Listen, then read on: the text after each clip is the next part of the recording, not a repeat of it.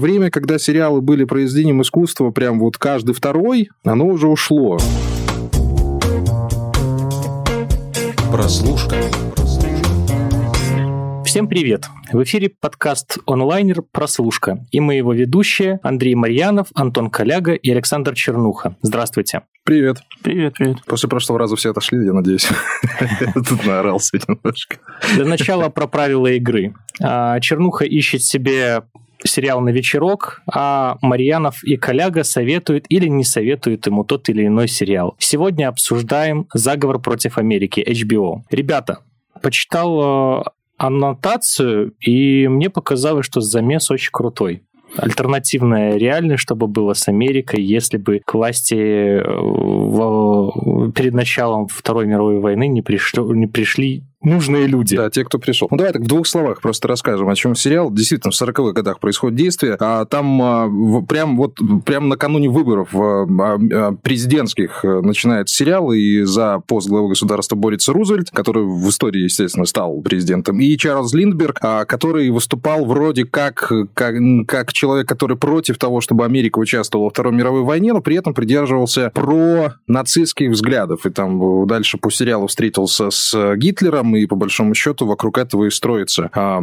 вся драма сериала, и в том числе, естественно, про еврейский вопрос, наверное, это самое главное, самый главный лейтмотив всего процесса. Ну и вот, вот, вот как-то вот из этого все действительно уходит. Да, а, замес крутой, на бумаге, по крайней мере, но а, сразу стоит и говориться о том, что Заговор против Америки совершенно не похож на того же человека в высоком замке, потому что не сравнивать эти сериалы невозможно, потому что в человеке в высоком замке мы видим уже, что Япония вместе с Германией во Второй мировой победили, что было дальше, а здесь э, скорее рассматривается, вот знаешь, как дни Турбиных, вот проблемы всей страны на примере одной э, отдельно взятой семьи, которая оказалась в вот этих обстоятельствах. Но не так утрированно. Мы сейчас э, ближе к этому подойдем. А, Антон, тебе вообще как? Вот скажи мне.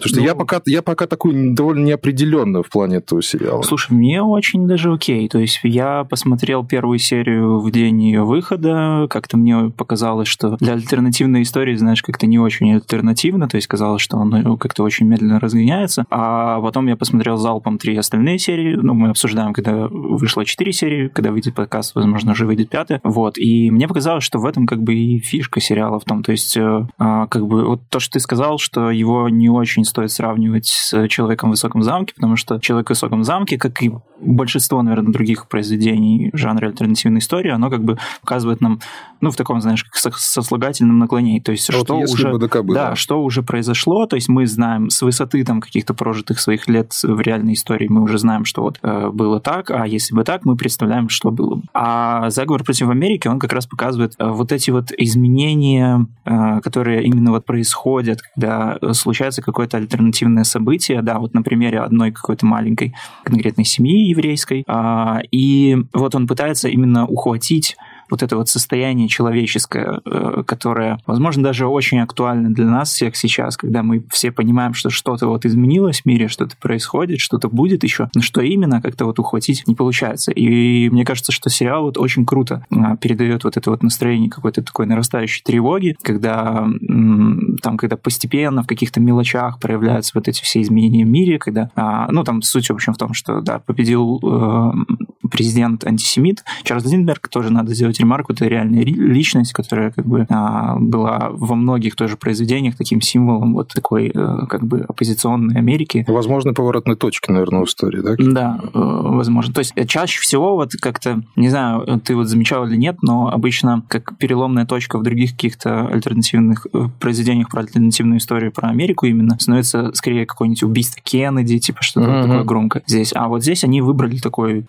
not что ли, более больную, но менее очевидную точку. Ну и в том, в, в том числе и промежуточный этап, да, потому что еще непонятно, как бы там развивали события. Это вот именно вот тот самый переломный момент, когда могло бы произойти то, что произошло. Ну, надо еще обозначить один момент, потому что исполнительным продюсером этого сериала и является Дэвид Саймон, автор той самой прослушки, в честь которого был назван этот подкаст. Это мы не могли обойти этот сериал стороной никак. Даже если бы он был плохим, мы бы все равно обсудили, скорее всего. Но тем не менее. А Дэвид Саймон уже давно, дав, довольно давно не появлялся, на самом деле, в сериальном мире. В 2015-м он э, был, если не ошибаюсь, тоже продюсером или автором сценария «Покажите мне героя», а не самого, я считаю, лучшего а сериала, двойка, по крайней мере.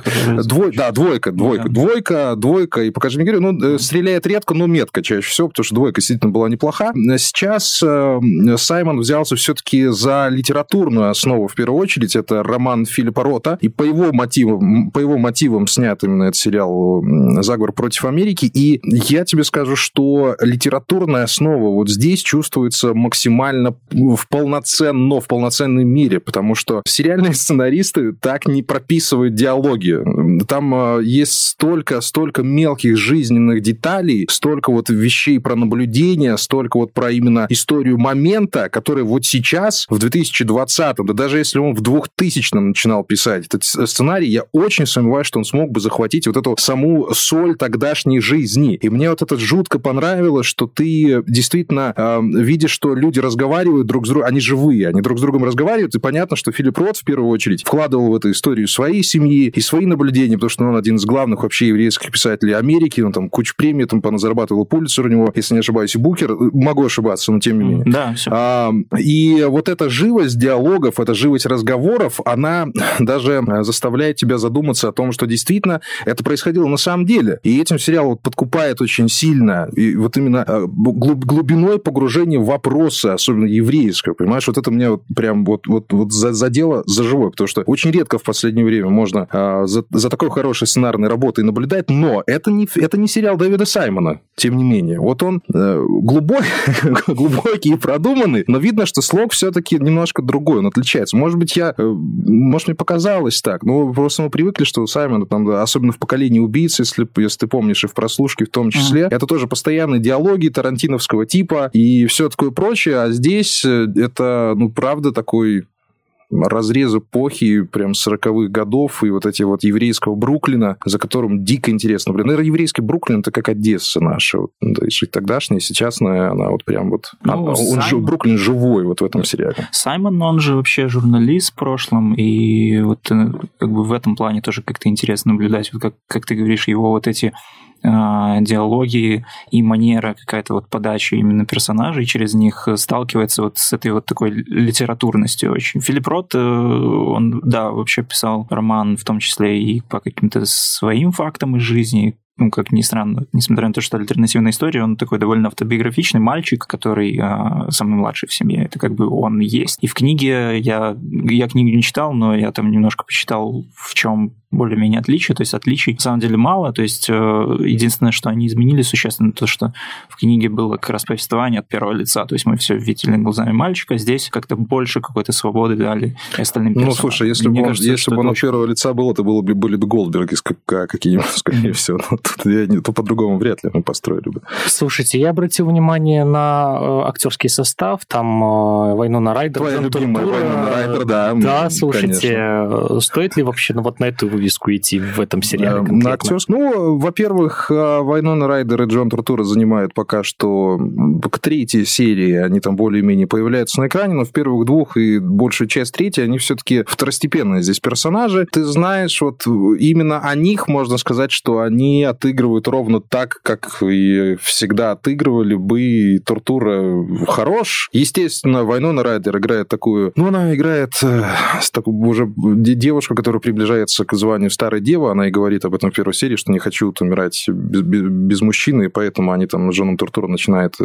Фихих Макингерн потом делать. Э, ну, неважно. В общем, э, я, я не могу сказать, что это актерский сериал. Он не актерский, он именно сценарный, как мне кажется. Ну да, ты прав насчет того, что они там довольно второстепенные персонажи, но все равно лично мне показалось, что э, одна из фишек сериала это то, что он э, вот использует мелочи, через которые он раскрывает какие-то изменения, в том числе и в этих самых да. второстепенных персонажей. То есть там даже банально э, посмотреть, как одевается та же героиня Вайноны Райдер, то есть да, она такая старая дева, там все такое, но э, она как-то старается вести себя немножко как кинозвезда, и если вот смотреть, как ее наряды, они такие, э, ну, очень прям как с, с обложки каких-нибудь старых журналов, вот, и как э, постепенно меняется вот ее одежда с каких-то более темных тонов на более яркие и красные. Это тоже такое, знаешь, как, как что ли можно как сопоставить, как одновременно ее какой-то расцвет, что она находит себя, и одновременно расцвет вот этого вот всего, э, ну, не знаю, какой-то угрозы, ну, что-то такое. То есть это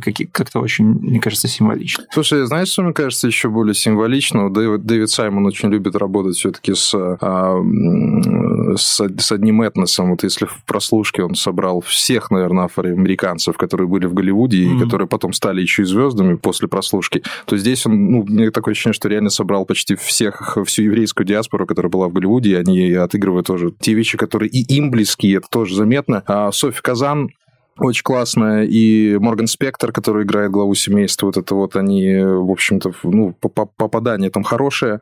Чего бы, чего бы там хотелось больше, знаешь, вот такое ощущение, что хотелось бы больше действия какого-то в, э, в самом сериале, но ты вот правильно говоришь, что действительно за ним интересно наблюдать, складывая мозаику именно времени, складывая мозаику от взаимоотношений между людьми, и э, вот этот сериал реально познается в мелочах, э, смотреть его просто фончиком, ну, наверное, будет... Э, Сложно. Не, даже, даже не то, что сложновато, но не надо смотреть такие сериалы фончиком, потому что там надо наслаждаться наслаждаться от этих мелочей, ловить какие-то отсылки, а даже, даже при условии того, что мы с вами этих отсылок по большей части не видим, потому что мы, во-первых, не были маленькими еврейскими мальчиками в 40-х в Бруклине, да и в целом в Бруклине мы вряд ли какое-то время прожили, но тем не менее вот какие-то вещи, которые можно было бы узнать о жизни той американской того времени, а, вот действительно хотя, хотя бы вот на уровне ощущений, на уровне визуального какого-то ряда их можно было бы получить. А я э, не знаю, почему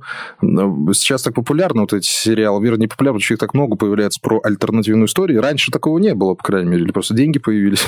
Когда сейчас ты был помоложе, да? Да, я был помоложе, у нас был только Твин Пик, знаете ли, Санта-Барбара. Сейчас как-то тут начинает это самое. А вот мы говорили с вами про отработку вот 80-х, да, про то, что это надо переосмыслить. И сейчас такое ощущение, что последние 5-6 лет, опять же, идет вот этот вопрос альтернативным «что если?». И даже, извини, пожалуйста, меня в сериале «Щит», если не ошибаюсь, там в седьмом сезоне тоже был момент, типа там нацистская гидра победила, и что было бы с этим. Это все увлекательно и хорошо, но а, обычно вот эти все альтернативные вселенные, они действительно, ну, больше похожи на такую комиксов, комиксовую буфанаду. Знаешь, что вот, вот если бы победила Америка, то японцы пришли бы в Америку, о, если бы там э, во Второй мировой победила, победила Германия, то японцы были бы вот такими, они ходили бы там все в галифе и э, старались из себя что-то изображать, но здесь действительно вот, вот с таким подходом, с таким подходом рассматривать за альтернативную историю, думать о ней гораздо интереснее, потому что ты наблюдаешь вот за моментом, который длится буквально несколько месяцев. Там даже не про год идет речь, там вот несколько месяцев. А до а, выборов президента,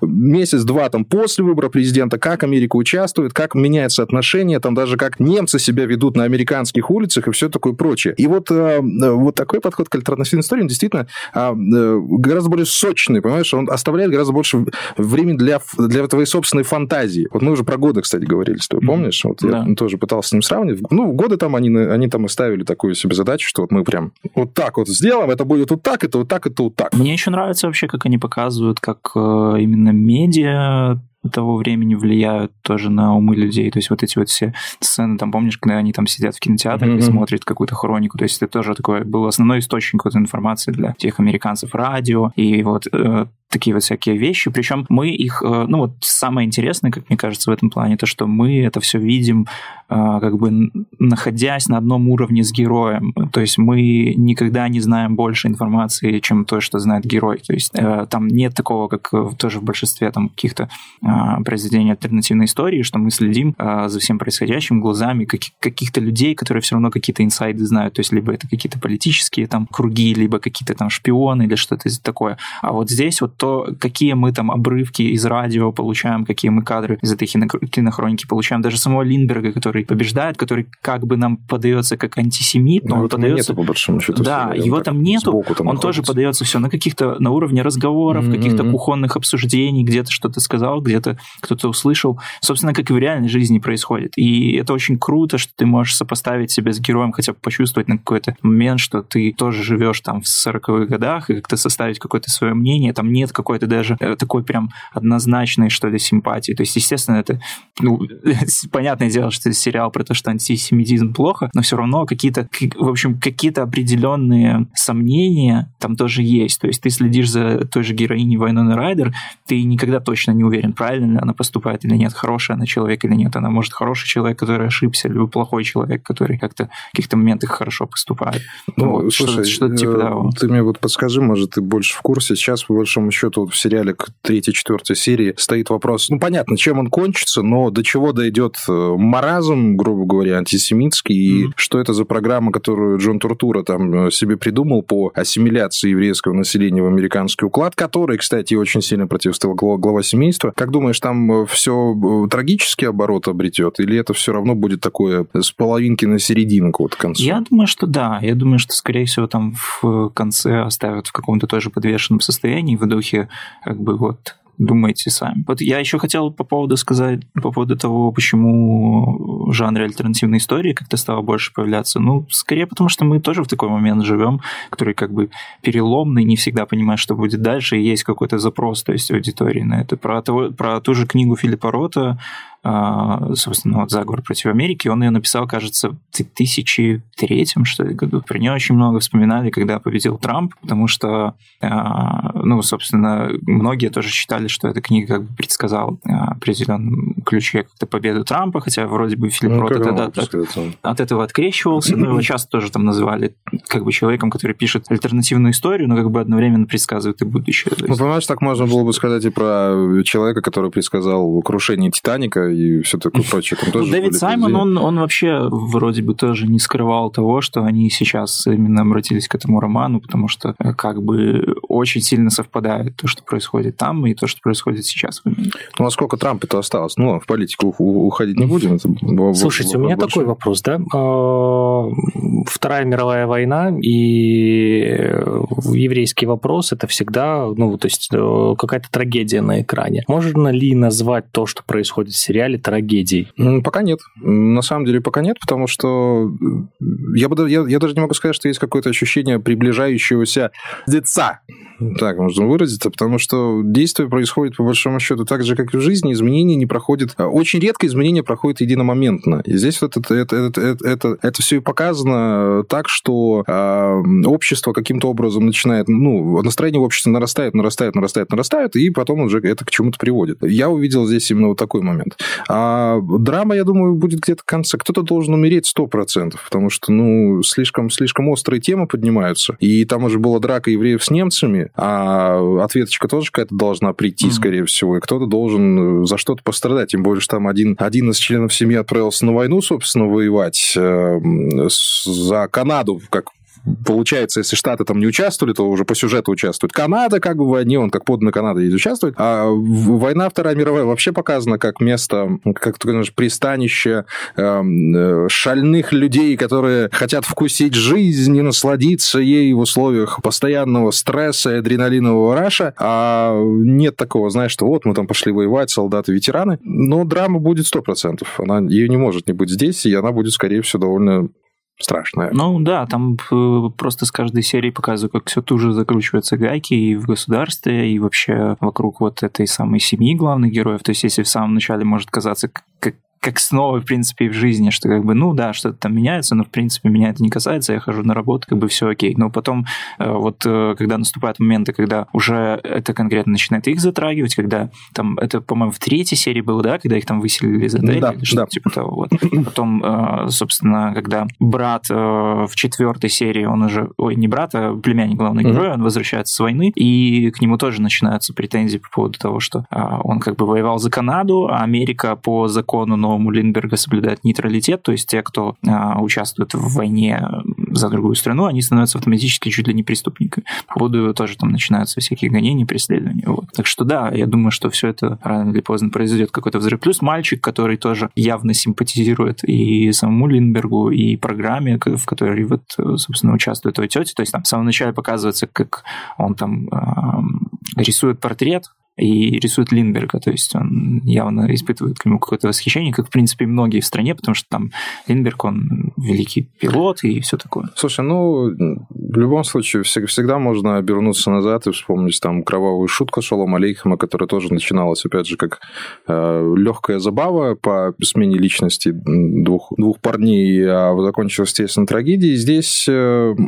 слушай, ну, давай, давай честно, ну как может э, еврейский вопрос закончиться на позитивной ноте ну, в 40-м году и далее? Ну, это да, даже, даже при условии того, что Штаты не участвовали бы в войне, я думаю, все, все равно произошла какая-нибудь оказия, которая до сих пор бы очень неприятно вспоминалась. Поэтому, да, но э, самое страшное в таких моментах, я имею в виду сценарную часть именно сюжетную, это скатиться в какое-то нравоучительство, в какие-то такие, знаешь, моменты, которые вот, а вот это плохо, это хорошо. Э, нет в, этом сериале таких вещей. Опять же, вот эта сцена выселения семьи из Вашингтонского отеля, она показана скорее всего, так, как она происходила бы даже сейчас, если mm-hmm. бы у них нашли коронавирус, честно говоря. Думаю, было бы то же самое. На них бы просто косо смотрели, плевались и все такое прочее. То есть, ну, человеческая сущность осталась такой же. Вопрос только в том, куда эту человеческую сущность направить. Направить в сторону добра или в сторону зла. А все, что связано ну, вот, и с, с российским вопросом, это все, естественно, сторона зла ну, при, при любой власти, при, при любом подходе, как, как ни крути. Боялся очень сильно, что отец место вот будет таким совсем уже персонажем, знаешь, вроде как э, «Жизнь Слуи». Помнишь, мультик такой был mm-hmm. с отцом? Да, вот да. я боялся, что будет примерно таких ходить, орать все время.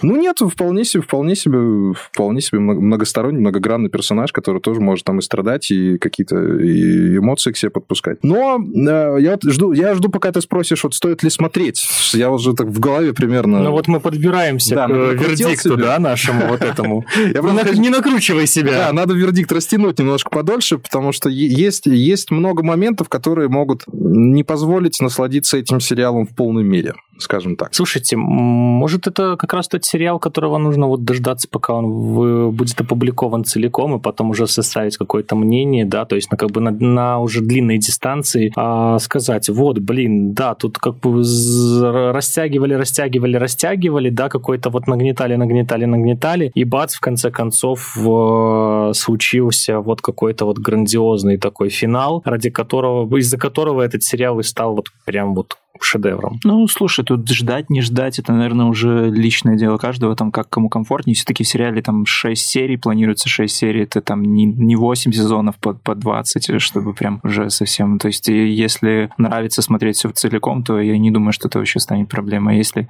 интересно растягивать, э, то есть, ну, у меня нет вообще никакого дискомфорта в том плане, чтобы смотреть по серии. То есть, это может даже как-то и интереснее, знаешь, ощущается, как будто ты проживаешь практически в реальном времени, как, как герои. Я не про дискомфорт, а про оценку в целом а, сериала, да, то ну, есть да, в плане оценки да. и того, какое он значение, в принципе, имеет. Ну, можно э, можно и так, и так. То есть там э, сериал, он очень так органично разбит, знаешь, по эпизодам. Там между эпизодами происходит какое-то количество времени, иногда даже там до нескольких месяцев. То есть это... Я бы не сказал, что он, знаешь, как выстроен прям какой-то как целый фильм.